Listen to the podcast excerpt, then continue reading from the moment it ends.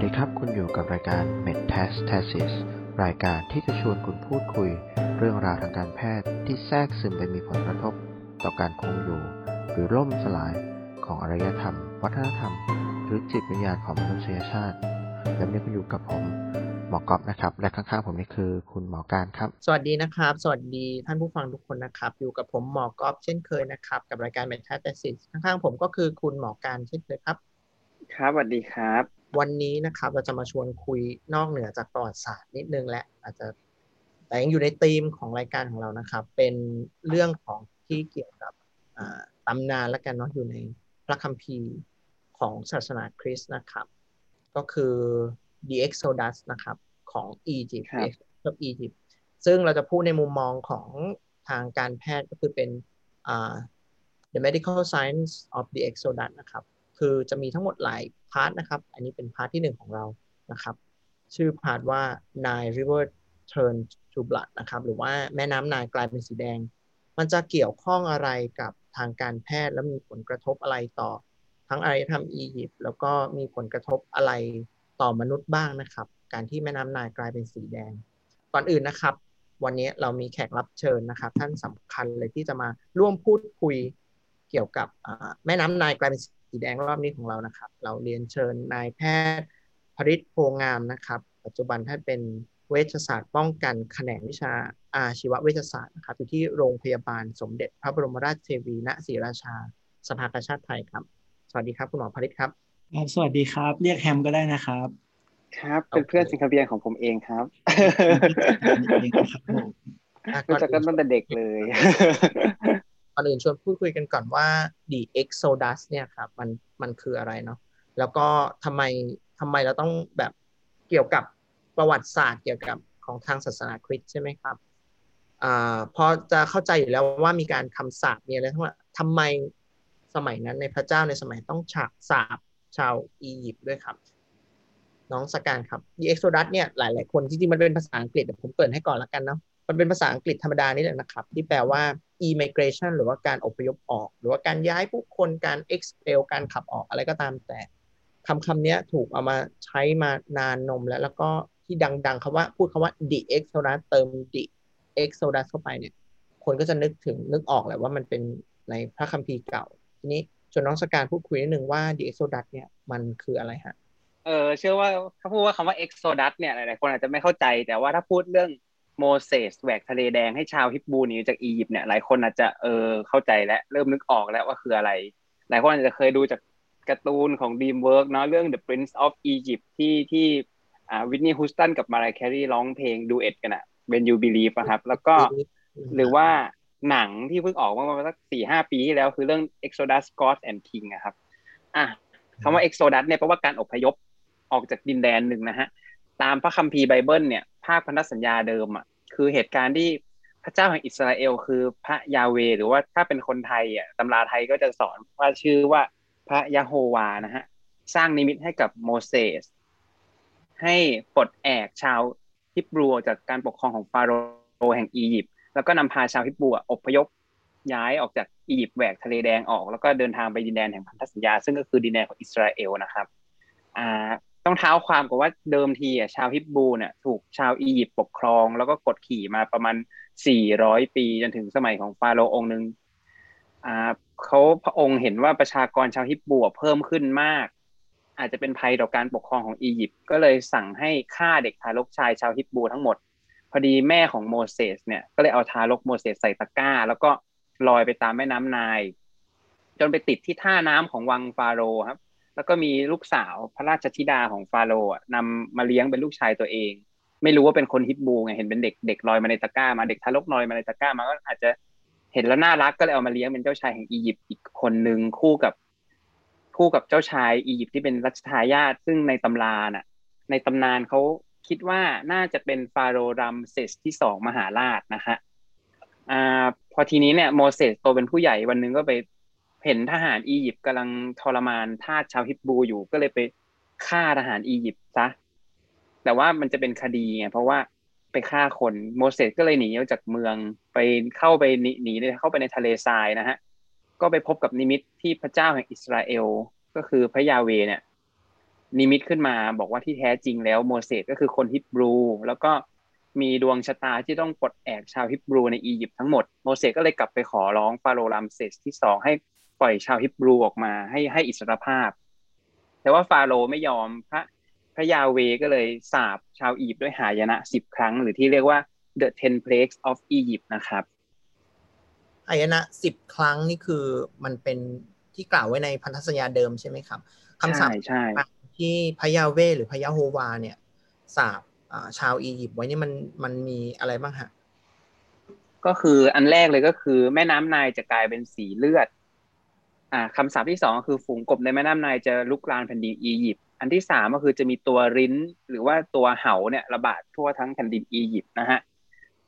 อันที่4ก็คือจะมีฝูงเหลือบหรือฝูงแมลงวันลุกลามในแผ่นดินของอียิปต์นะฮะอันที่5คือจะมีโรคระบาดทำให้ปศุสัตว์ตาย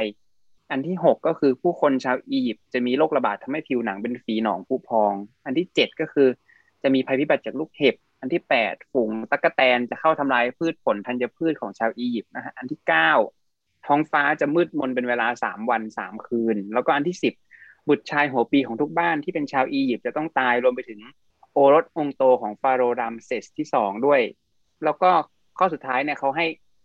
คนฮิบรูจะมีนิมิตหมายขึ้นมาว่าให้เอาเลือดของแพะเนี่ยป้ายไว้หน้าประตูบ้านพระยาห์เวห์จะได้รู้ว่าเป็นบ้านชาวฮิบรูจะได้ไม่เข้าไปฆ่าลูกชายคนหัวปีนะฮะพอหมดคำสาป10ประการเนี่ยฟาโรห์รัมเซสที่2ก็เลยยอมให้โมเสสพาชาวฮิบรูหนีออกจากหนีออกจากอียิปต์ได้นะครับก็เป็นซีรีส์ที่เนี่ยแหละเราจะหยิบมาพูดใน10ประการเนี่ยนะครับซีรีส์ The Medical Science of the Exodus เนี่ยเราก็จะพูดถึงคำสาปใน10ข้อนี่จะเห็นว่ามันอาจจะเกี่ยวกับการแพทย์อยู่หลักๆอยู่ประมาณ4ข้อคือข้อที่1นะครับที่น้องสการบอกแล้วก็เป็นเอพิโซดนี้ของเรานะครับก็คือแม่น้ำไนล์กลายเป็นสีเลือดข้อที่3ก็คือมีริ้นหรือระบาดทั่วทั้งแผ่นดินอียิปต์ข้อที่6นะครับก็คือการที่มีโรคระบาดในผู้คนชาวอียิปต์ทำให้ผิวหนังเป็นฝีเป็นหนองผุพองนะครับแล้วก็ข้อสุดท้ายคือข้อที่10ไอ้ที่ว่าบุตรชายหัวปีของทุกบ้านที่เป็นชาวอียิปต์ต้องตายรวมไปถึงโอรสองค์โตของฟาโรห์รัมเซสที่2เนี่ยนะครับนี่คือซีรีส์ของเราจะพูดทั้งหมด4ตอนด้วยกันวันนี้ก็จะเป็นตอนที่1เนาะแม่น้ำไนล์กลายเป็นสีแดงอาจจะต้องเท้าความถึงทางลักษณะของภูมิศาสตร์ของอียิปต์ก่อนว่าแม่น้ำไนล์เนี่ยมันสำคัญยังไงการแค่สาปให้แม่น้ำกลายเป็นสีแดงหรือสีโลหิตเนี่ยมันจะกระทบอะไรบ้างนะครับต้องพูดถึงความสำคัญของน้ำไนล์ในมุมมองของภูมิศาสตร์นิดนึงว่า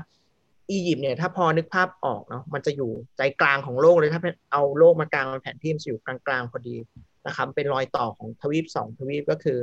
ทวีปเอเชียที่อยู่มาทางเอเชียตะวันตกเฉียงใต้นะครับก็คือฝั่งตะวันออกกลางใช่เอเชียตะวันตกเฉียงใต้ถัดมาจากตะวันออกกลางนิดนึงแล้วก็ต่อกับทวีปแอฟริกาซึ่งอยู่ทางเหนือหน่อยก็คือเป็นตะวันออกเฉียงเหนือของแอฟริกาทวีปแอฟริกานะครับนั่นคืออียิปต์เพราะฉะนั้นอียิปต์จริงๆมันกินอยู่ใน2ทวีปด้วยกันนะครับอียิปต์เนี่ยมันจะมี2ส่วนหลักคือพาร์ทที่เป็นแผ่นดินนะครับใหญ่ๆอันนึงแล้วก็เป็นคาบสมุทรไซนายหรือว่าหมู่เกาะไซนายซึ่งเกาะไซนายนั้นมันอยู่ทางเอเชียแต่อียิปต์แผ่นดินใหญ่มันจะอยู่ทางแอฟริกาเหนือปัจจุบันอียิปต์เนี่ยก็ถูกนับว่าเป็น1ในทวีปแอฟริกานะครับจริงๆก็คาบเกี่ยวกันช่วงนี้มันดังเรื่องคลองสุเอตนะครับคลองสุเอตก็คือเป็นรอยต่อเป็นการขุดคลองรอยต่อระหว่างทะเลเมดิเตอร์เรเนียนที่อยู่เหนืออียิปต์ถ้าใครพอนึกภาพแผนที่ออกเมดิเตอร์เรเนียนซีทะเลเมดิเตอร์เรเนียนอยู่บนอียิปต์พอดีแล้วก็ข้างๆด้านขวาของอียิปต์เนี่ยนะครับก็คือทะเลแดงหรือว่า Red Sea การขุดคลองสุเอตก็คือเชื่อมระหว่างทะเลเมดิเตอร์เรเนียนกับทะเลแดงนั่นแหละนะครับพูดถึงคลองสุเอตขึ้นมาทำไมก็จะบอกว่าทะเลเมดิเตอร์เรเนียนกับทะเลแดงเนี่ยมันอยู่ติดกันนะครับแล้วก็ไอ้แม่น้ำไนล์เนี่ยเป็นการผ่าอียิปต์ออกเป็น2ส่วนผ่าแผ่นดินอียิปต์ออกเป็น2ส่วนเลยแต่จะเยื้องมาทางด้านขวานิดนึงแม่น้ำไนล์เนี่ยมันจะเชื่อมระหว่างทะเลเมดิเตอร์เรเนียนแล้วเทออกที่เข้าผ่านแอฟริกาพาไปทั้งเกือบทั้งทวีปแอฟริกาเลยนะครับนี่คือความสำคัญของแม่น้ำไนล์เพราะฉะนั้นเนี่ยมันกินตลอดความยาวของอียิปต์แล้วที่เหลือของแผ่นดินอียิปต์เนี่ยมักจะเป็นทะเลทรายอย่างที่บอกเมื่อกี้มีโมเสสก็อพยพอยู่ในทะเลทรายใช่ไหมนั่นแหละคือส่วนใหญ่ของประเทศอียิปต์น่ะตัวส่วนที่เป็นแผ่นดินน่ะเป็นทะเลทรายทะเลทรายแปลว่าอะไรอาจจะไม่มีความสำคัญในแง่ของความเป็นอยู่ของมนุษย์ความเป็นอยู่ของมนุษย์คือมนุษย์มาอาศัยอยู่เนี่ยก็คือรอบสองข้างแม่น้ำของแม่น้ำไนล์นี่เองเพราะฉะนั้นการไปยุ่งวุ่นวายหรือการไปทำอะไรให้แม่น้ำไนล์มีผลกระทบเนี่ย ก็ย่อมมีผลกระทบต่อการเป็นอยู่ของอารยธรรมอียิปต์ทั้งนั้นเป็นเส้นเลือดหลักของชาวอียิปต์ต้องเป็นเส้นเลือดหลักเพราะฉะนั้นนี่แหละคำสาปแรกเลยมาที่มุ่งไปที่แม่น้ำไนล์นะครับเดี๋ยวน้องสกายจะต้องเล่าเหตุการณ์ที่แม่น้ำไนล์กลายเป็นสีโลหิตให้ฟังให้พวกเราฟังนิดนึงได้ไหมฮะครับก็คือโมเสสเดินทางไปเข้าเฝ้าฟาโรห์รามเซสที่2ที่วังหลวงซึ่งตามที่พี่ก๊อฟบอกว่าแม่น้ำไนล์ก็คือเส้นเลือดหลักของชาวอียิปต์เพราะฉะนั้นพวกบ้านเรือนหรือแม้กระทั่งวังหลวงพีระมิดอะไรต่างๆเขาก็จะสร้างบริเวณที่แบบ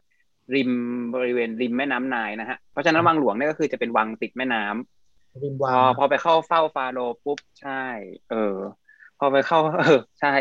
ฝ้าฟาโรห์ปุ๊บเนี่ยก็เลยขอให้ฟาโรห์เนี่ยปล่อยชาวฮิบรูออกมาแต่ว่าฟาโรห์ปฏิเสธพระเจ้าจึงส่งเป็นพระบัญชามาจากสวรรค์มันเป็นแบบเสียงนิมิตในหัวของรามเซสบอกว่าให้เอาไม้เท้าของเป็นเสียงนิมิตในหัวของโมเสสบอกว่าให้โมเสสเอาไม้เท้าจุ่มลงไปในแม่น้ำไนล์ต่อหน้าพระพักฟาโรห์เลยหลังจากนั้นไอ้ตรงบริเวณที่จุ่มไม้เท้าลงไปอ่ะมันจะเริ่มกลายเป็นสีแดงเลือดแล้วมันก็จะลามไปทั่วทั้งแม่น้ำไนล์ทั้งเส้นเลยนะฮะปลาในแม่น้ำไนล์ก็ตายสิ้นน้ำในแม่น้ำก็ดื่มกินไม่ได้แต่ว่าเหล่าบรรดาพ่อมดของอียิปต์ที่เป็นคนรับใช้ของฟาโรห์ก็สามารถที่จะกระทำกลอย่างนี้ได้เหมือนกันฟาโรห์จึงยังไม่เชื่อโมเสสเท่าไหร่นัก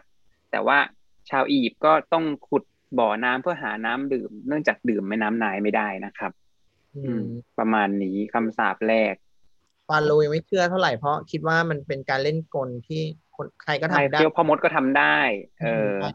นั่นใช่ไหมครับก็อาจจะไม่เชื่อว่าเป็นคำสาปแล้วมันมีเบื้องหลังครับสาเหตุทางวิทยาศาสตร์ของตัวอะไรนะภาวะที่แม่น้ำไนล์เป็นสีแดงคิดว่าน่าจะเกิดจากอะไรฮะในปัจจุบันนะเขาคิดว่าเหตุการณ์เนี้ยมันเกิดจากอัลจีสีแดง Red Algae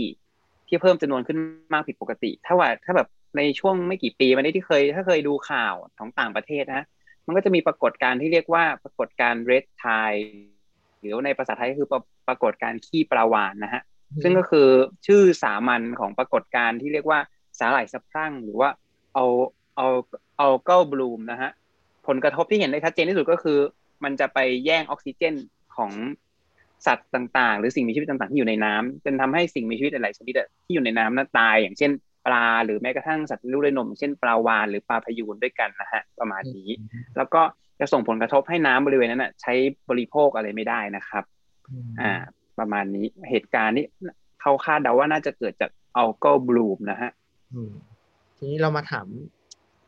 แขกรับเชิญของเราดีกว่าที่เชิญมาเนาะเป็นแพทย์เชี่ยวชาญทางอาชีววิทยาศาสตร์หรือว่าอาชีววิทยาศาสตร์เนี่ยคืออะไรดีล่ะ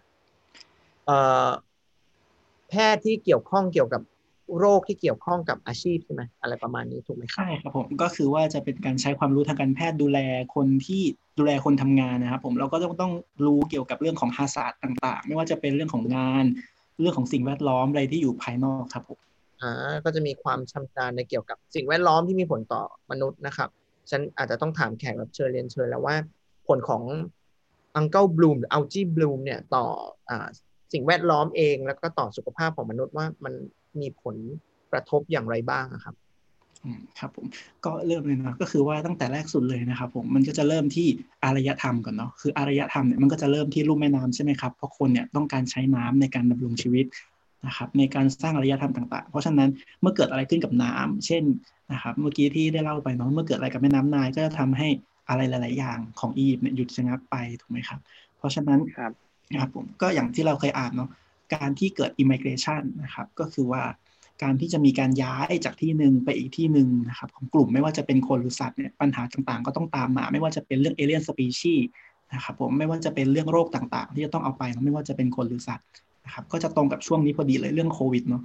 นะครับก็คืออย่างว่าในประเทศเราครับก็เหมือนเป็น community นึงนะครับในประเทศต่างประเทศก็เป็นเหมือน community นึงทางที่จะไปจาก community นึงไปสู่อีก community นึงมันจะเรียกว่า portนะครับแล้วก็จะไปได้หลายพอร์ตมากไม่ว่าจะเป็นแลนด์พอร์ตซีพอร์ตหรือว่าแอร์พอร์ตนะครับซึ่งปัจจุบันการควบคุมโรคระบาดเนี่ยเขาจะควบคุมตามพอร์ตเหล่านี้นะครับบวกช่องทางธรรมชาติต่างๆนะครับเนาะอันนี้ก็เป็น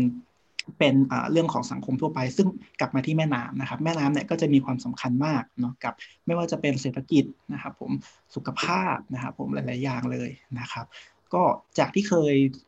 หาข้อมูลมานะครับเขามีทฤษฎีอยู่2อันหลักๆในเรื่องของที่แม่น้ำไนล์กลายเป็นสีแดงนะครับทฤษฎีแรกเนี่ยเขาก็บอกว่าอาจจะเป็นเกิดจากฝนตกหนักนะครับในช่วงบริเวณตอนเหนือของแม่น้ำไนล์ทำให้เกิดดินโคลนเนี่ยเข้ามาที่แม่น้ำไนล์พอดินโคลนเข้ามาปั๊บนะครับผมก็จะทำให้สัตว์น้ำตายเนาะก็จะทำให้เกิดภัยพิบัติข้อที่2ตามมาคือก็ดินโคลนก็จะไปถมที่อยู่ของกบก็เลยแห่ขึ้นมาพอกบแห่ขึ้นมาปั๊บใช่ไหมฮะก็จะเป็นซีเควนซ์ต่อมาว่าพอกบขึ้นมาปั๊บเอเลี่ยนสปีชีส์ก็เกิดขึ้นเกิดโรคระบาดพวกลิ้นพวกอะไรที่ตามมากับพวกสัตว์ต่างๆอะไรอย่างเงี้ยครับอันนี้เป็นทฤษฎีแรกนะครับมันน่าจะเกี่ยวเนื่องกันหมดเลยมันน่าจะเกี่ยวกันทุกอันอ๋อใช่อันนี้คือทฤษฎีแรกนะครับอันนี้ต่อไปทฤษฎีที่2เนี่ยอันนี้เป็นทฤษฎีที่โด่งดังมากก็คือว่าคิดว่าเกิดจากเหตุการณ์ที่สการบอกไปก็คือเรื่องของแพลงก์ตอนบูมหรือว่าRed Tide นั่นเองนะครับซึ่ง Red Tide เกิดจากอะไร Red Tide เนี่ยเป็นการบูมของสาหร่ายเซลล์เดียวนะครับที่อยู่ในแม่น้ำหรือทะเลเนาะที่อยู่ในตระกูลของไดโนแฟเจอเรตนะครับผมซึ่งไอ้เจ้าไดโนแฟเจอเรตเนี่ยมันเป็นสิ่งมีชีวิตเซลล์เดียวที่มีลงเข้าวัตถุอยู่ในเซลล์นะครับซึ่งจะมีสีต่างๆที่ใช้ในการสังเคราะห์แสงนะครับใช่ไหมครับคืออยู่ดีๆมัน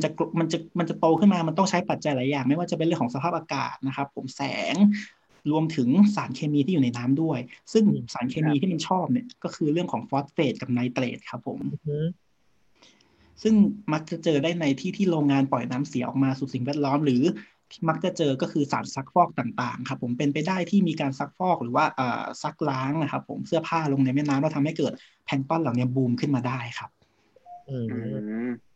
อันนี้คืออธิบายถึงว่ามันน่าจะเกิดจากอะไรใช่ไหมครับทั้งมี2ทฤษฎีอย่างที่บอกก็คือเป็นสีแดงเป็นสีของดินโคลนหรือว่าสีแดงเป็นสีของสาหร่ายที่เราบอกก็คือการปรากฏการณ์สาหร่ายฉับพลัน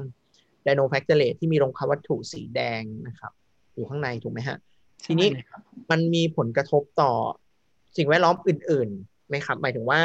สิ่งที่อยู่ในน้ำด้วยกันปลาเปลือยอะไรที่อยู่ในน้ำเนี่ยมีผลกระทบไหมฮะถ้าเป็นเรื่องของสาหร่ายนะครับแน่นอนครับผมเพราะว่า1คือมันจะแย่งออกซิเจนนะครับทำให้ระบบนิเวศเนี่ยของบริเวณนั้นเสียไปแล้วก็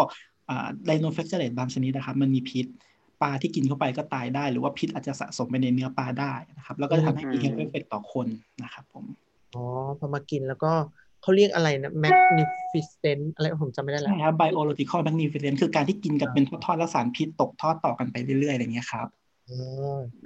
ก็เป็นไปได้ใช่ไหมครับก็คือกินเป็นไปได้ครับก็ต่อไปเรื่อยๆก็เลยส่งผลกระทบต่อสุขภาพของมนุษย์ใช่ไหมครับผมซึ่งผลกระทบต่อสุขภาพเนี่ยถ้าเป็นเรื่องของไดโนแฟคเจอเรตเนี่ยก็จะมีอยู่2ส่วนหลักๆก็คือกลิ่นกับกินนะครับผมครับผมเอาเรื่องกินก่อนละกันเรื่องกินเนี่ยก็คือว่ามันจะเป็นคืออย่างที่ได้บอกไปคือไดโนแฟคเจอเรตเนี่ยก็จะสร้างสารพิษได้ใช่ไหมครับก็ซึ่งไดโนแฟคเจอเรตหรือว่าพวกสาหร่ายเซลล์เดียวพวกนี้ก็จะเป็นอาหารของสัตว์น้ำนะครับผมไม่ว่าจะเป็นปลาหรือว่าหอยนะครับผมซึ่งปลาและหอยที่ไปกินไอ้เจ้าไดโนแฟคเจอเรตพวกนี้ที่มีรองคาวัตถุสีพร้อมกับสารพิษเนี่ยพิษก็จะสะสมในตัวปลานะครับผมโรคที่โด่งดัง2โรคนะครับที่มันจะเจอก็คืออย่างแรกเลยเขาเรียกว่าซิกัวเทล่าท็อกซินนะครับผมซิกัวเทล่าท็อกซินเนี่ยครับผมก็คือเป็นพิษจากการที่คนเนี่ยไปกินปลานะครับผมปลาที่อยู่ในทะเลหรือในมหาสมุทรซึ่งปลาเนี่ยได้ไปกินไอ้สาหร่ายจำพวกไดโนแฟคเจอเรตพวกเนี้ยครับผมทำให้พิษเนี่ยไปสะสมในตัวปลาแล้วก็มาตกเข้าสู่ตัวคนนะครับผมอันนี้คือเรื่องกินเนาะเรื่องกลิ่นเหรอครับเรื่องกลิ่นก็คือว่าไดโนแฟคเจอเรตบางตัวครับผมจะสร้างกลิ่นที่ลักษณะเป็นเฉพาะตัวออกมาซึ่งทำให้เกิดอาการแสบตาแสบจมูกเกิด airway irritation ได้หรือว่าบางครั้งอาจจะเกิดเป็น asthma like symptom ได้ก็มีเคสรีพอร์ตอยู่ที่อ่าวเม็กซิโกกับฟลอริดาเหมือนกันครับที่มันตอนนั้นมันมีข่าวที่มันเป็น algae bloom ใช่ไหมฮะที่นู่นใช่ใช่ครับผมที่ไทยก็เคยมีทั้งเหม็นมากอ๋อ ผมเคยได้ยินข่าวที่ไทยแต่เขาไม่ค่อยพูดถึงผลกระทบต่อสิ่งแวดล้อมเท่าไหร่เคยได้ยินตอนปีประมาณกลางปี62ที่ว่านักท่องเที่ยวที่แถวชลบุรีที่บางใช่ครับลงในเขตใกล้ๆกับโรงพยาบาลผมเองครับผมแต่ว่าบ้านเรานี่แปลกเนาะเลดชื่อเหมือนเลดไทยจริงแต่ว่าบ้านเรามันออกเป็นสีเขียวๆที่รายงานตอนนั้นก็ได้เหมือนกันใช่ไหมครับเป็นไดโนแฟคเจอเรตแต่ลงคาวัตถุเขาเป็นสีเขียวแทนใช่ไหมครับใช่ครับผมซึ่งไอ้พวกไดโนแฟคเจอเรตพวกนี้มันจะคอมมอนอยู่บริเวณที่อยู่ในเขตอบอุ่นหรือว่า tropical zone นะครับผมอียิปต์ก็อยู่ในเขตโซนนั้นได้เหมือนกันนะครับผมก็คือเป็นช่วงเขตร้อนเขตตรง tropical zone พวกนี้ครับทะเลแคริบเบียนก็เจอได้นะครับผม อ๋อก็เลยอียิปต์ก็เลยเป็นไปได้ว่าน่าจะเป็นแอลจีบลูมนี่แหละที่ทำให้แม่น้ำไนล์เป็นสีแดงใช่ไหมครับใช่ครับเราทราบสาเหตุและเราทราบผลกระทบแล้วมันมีวิธีควบคุมไหมครับถ้าเกิดขึ้นมาเนี่ยครับมีอยู่ครับผมก็คือว่าเราก็ต้องรู้ก่อนว่าปลาที่ชอบกินไดโนแฟคเทเรตเนี่ยมันเป็นปลาพวกไหนนะครับผมปลาที่ชอบไปกินไดโนแฟคเทเรตเนี่ยก็คือมักจะเป็นปลาที่อยู่ในแนวเขตปะการังเขตร้อนทั่วไปนะครับไม่ว่าจะเป็นพวกบาราคูด้าหรือว่าปลาสากใหญ่นะครับซีบาสนะครับปลากระพงขาวเนาะแพรอทฟิชปลานกแก้วไอ้ตัวนี้คือบ่อยมากคือคนไข้ที่กินปลานกแก้วก็จะมาด้วยอาการพวกนี้บ่อยมากนะครับผมก็อย่างแรกเลยเราก็ต้องรู้ก่อนว่าปลาอะไรที่มันชอบกินไดโนแฟคเทเรตเนาะสองคือเราก็ต้องรู้คุณสมบัติของไอ้พิษพวกนี้ก่อนคือซิโกเทล่าท็อกซินเนี่ยมันก็จะมีคุณสมบัติก็คือว่ามันจะทนความร้อนนะครับผมแล้วก็ไม่มีสีไม่มีกลิ่นด้วยนะครับผมนี่ก็คือเราก็ต้องรู้ลักษณะพิษพอเรารู้ลักษณะพิษเสร็จเราต้องรู้อาการนะครับผมปกติเราจะต้องให้ความรู้กับชาวประมงหรือว่าคนทำงานอยู่ในแถบทะเลว่าเอ้ยถ้าเรากินปลาแล้วมีอาการแบบนี้ให้นึกถึงซิโกเทล่าท็อกซินนะครับผมอาการของซิโกเทล่าเนี่ยก็จะเป็นระบบของ GI กับนิวโรเป็นหลักครับผมระบบทางเดินอาหารแล้วก็ระบบประสาทเป็นหลักใช่ไหมครับใช่ครับผมระบบทางเดินอาหารนี่เป็นยังไงครับมีอาการคลื่นไส้นะครับผมอาเจียนท้องเสียได้ซึ่งอาการเนี่ยมักจะมาเร็วนะครับผมภายใน 2-3 ชั่วโมงหลังรับประทานครับผมส่วนระบบประสาทนะครับระบบประสาทก็เป็นได้หลายหลายแบบเลยไม่ว่าจะเป็นอาการชานะครับผมอาการรู้สึกเหมือนมีเข็มมาตามนะครับผมมีอาการเดินเซได้ครับผมมีอาการปวดเหมือนเป็นเหน็บได้เลยครับผมใช่ได้รุนแรงเหมือนกันนะนี่ครับแต่ส่วนใหญ่ไม่เสียชีวิตใช่ไหมครับส่วนใหญ่จะไม่เสียชีวิตครับอาการจะหายไปเองครับผมภายใน 24-72 ชั่วโมงครับแต่ก็มีเคสรีพอร์ตเรื่องของนิวโรอาการทางนิวโรทางระบบประสาทครับเรื่องชาเรื่องปวดระบบประสาทneuropathic painที่อาจจะอยู่ได้ในหลัก 3-4 สัปดาห์เลยครับผมแต่เราไม่ได้เข้าไปแบบกำจัดตัวสาหร่ายที่มันบลูมขึ้นมาใช่ไหมครับเรามักจะที่พูดคือเป็นแนวแบบเหมือนป้องกันมากกว่าใช่ไหมครับหมายถึงว่าป้องกันไม่ให้คนเนี่ยไปบริโภคป้องกันไม่ให้คนไปเจอให้ไปเจอมากเรามีวิธีเราต้องคอนเทนแล้วก็กำจัดตัวสาหร่ายนะครับหรือว่ามันหายไปเองครับปกติเนี่ยมันสามารถหายไปเองได้แล้วก็ปกติจะมีทางหน่วยงานที่เกี่ยวข้องครับจะมีการสุ่มตรวจอยู่แล้วว่าหอยหรือว่าปลาที่อยู่ในบริเวณนั้นจะมีสารพิษพวกนี้หรือเปล่าครับผมถ้าในต่างประเทศเนี่ยเขาจะมีป้ายแปะเลยนะครับว่าฤดูนี้ห้ามกินอันนี้เป็นอีกโรคหนึ่งก็คือเป็น paralytic shellfish ก็คือว่าคือเป็นหอยกาบคู่ครับที่กินที่ไปกินไดโนแฟคเทเรตเหมือนกันแต่จะไม่มีอาการทาง GI จะมีแต่นิวโรเนี่ยครับเขาก็จะแปะป้ายเลยว่าห้ามกินแคลมหรือว่าหอยกาบมันเรียกว่าแคลมนะหอยกาบคู่อะไรพวกนี้ครับเขาจะเป็นป้ายแปะเลยว่าตอนเนี้ยช่วงนี้นะมีการระบาดของไดโนแฟคเทเรตห้ามกินหอยรวมทั้งน้ำซุปต้มหอยที่จับจากที่นี่อะไรเงี้ยครับที่ผมเจอก็คือเป็นในแคนาดาเคยมีทำเหล่านี้อยู่ครับแปลกดีเหมือนกันเพราะว่าคือเป็นหอยที่ฤดูปกติกินได้นี่แหละใช่ไหมครับใช่ครับฤดูหนึ่งที่มันไปกินในเจ้าสาหร่ายที่มันบลูมไดโนแฟคเทเรตแล้วก็เลยมีอาการก็เลยต้องมีการแปะป้ายบอกว่าสำหรับฤดูนี้ห้ามกินหอยที่ปกติกินกันนะอะไรอย่างเงี้ยใช่ไหมใช่ครับผมผมลืมพูดไปเขาบอกว่าลืมกลับไปที่ซิโกเทล่าเขาบอกว่าไอ้ซิโกเทล่าท็อกซินนะครับมันจะมักจะอยู่ในเครื่องในพวกตับพวกไข่ปลาพวกปลาของปลานกแก้วพวกซีบาสอะไรพวกนี้เพราะฉะนั้นเขาในฤดูนี้เขาจะแนะนำไม่ให้กินพวกเครื่องในตับหรือว่าไข่ของปลาในปลาเขตร้อนนะครับผมแบบนี้ป้องกันมันเกิดไม่ได้แต่ว่าก็ป้องกันไม่ให้คนไปสัมผัสเอาเป็นหลักคนใช่แล้วก็ให้เขาเล็กคนในอาการแล้วก็ให้รีบมาพบแพทย์เนี่ยครับ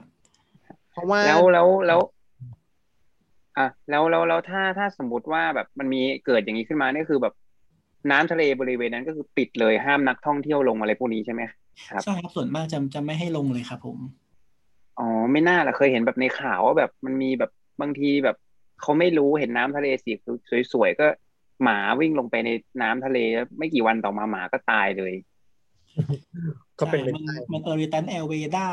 มันทำให้เกิดได้หลายอย่างบางครั้งท็อกซินบางอย่างก็มันเป็นโปรตีนครับมันกระตุ้นพวก asthma like symptom ได้ครับผมกระตุ้นเหมือนทำให้เป็นหอบหืดอะไรเงี้ยได้ครับครับสุดยอดเลยเอาล่ะสำหรับวันนี้หอมปากหอมคอเป็นตอนแรกแล้วกันตอนแรกของ medical science อยู่เบื้องหลังของ The Exodus นะครับของอียิปต์ในคำสาปที่อยู่ในตำนานนะแล้วเราเลือกมาพูดอันแรกเลยคือข้อที่1คือแม่น้ำไนล์กลายเป็นสีเลือดวันนี้ขอบคุณคุณหมอพลิตมากนะครับที่มาแชร์เรื่องราวมาเล่าความรู้ให้พวกเราฟังนะครับว่าจริงๆไอ้คำสาปต่างๆเนี่ยมันมีเบื้องหลังทางวิทยาศาสตร์ใช่ เรื่องหลังทางวิทยาศาสตร์จริงแล้วอาจจะเกิดขึ้นจริงๆด้วยซ้ำนะครับก็สามารถเอามาเรียนรู้กันได้ตอนต่อไปก็ไม่ต้องเดากันเลยว่าเป็นเรื่องอะไรก็อย่างที่บอกเกริ่นไปแล้วว่ามันเป็นซีรีส์มาแล้วศัพท์ประการที่3เรื่องริ้นหรือเหาที่ระบาดไปทั่วทั้งแผ่นดินอียิปต์อันนี้คุณหมอพฤทธิ์มีอะไรอยากฝากพวกเราอีกไหมครับในเรื่องของโรคที่เกี่ยวกับเขตของทะเลใช่ไหมครับก็คือว่าเวลาเราเจอปัญหาต่างๆครับผมใกล้เขตกับทะเลเนาะอยากให้นึกถึงไอ้อาการเหล่านี้ไว้บ้างเพราะว่ามันจะเป็นอาการที่ค่อนข้างสเปซิฟิกนะครับผมกับช่วงฤดูกาลแล้วก็อาการมันค่อนข้างจะเด่นชัดนะครับผมเช่นมาเป็นกินปลา นกแก้วมาแล้วก็มีอาการทางGIกับนิวโรอย่างเงี้ยครับท่านนิสิตแพทย์หรือว่ามีการเอาไปออกข้อสอบท็อกซิโคเนี่ยครับมันก็จะค่อนข้างจะคอมมอนก็จะเป็นประโยชน์ในการจำไปทำข้อสอบได้ครับครับผมโอเคอันนี้ขอบคุณคุณหมอพฤทธิ์นะครับเราขอบคุณเหมือนกันครับของปลาของคอวันนี้นะครับพบกันตอนต่อไปนะครับเรื่องริ้นแล้วก็เหาที่ระบาดไปในแผ่นดินอียิปต์นะครับสำหรับรายการ Metastasis วันนี้ก็ขอลาท่านผู้ฟังไปก่อนนะครับสวัสดีครับสวัสดีครับ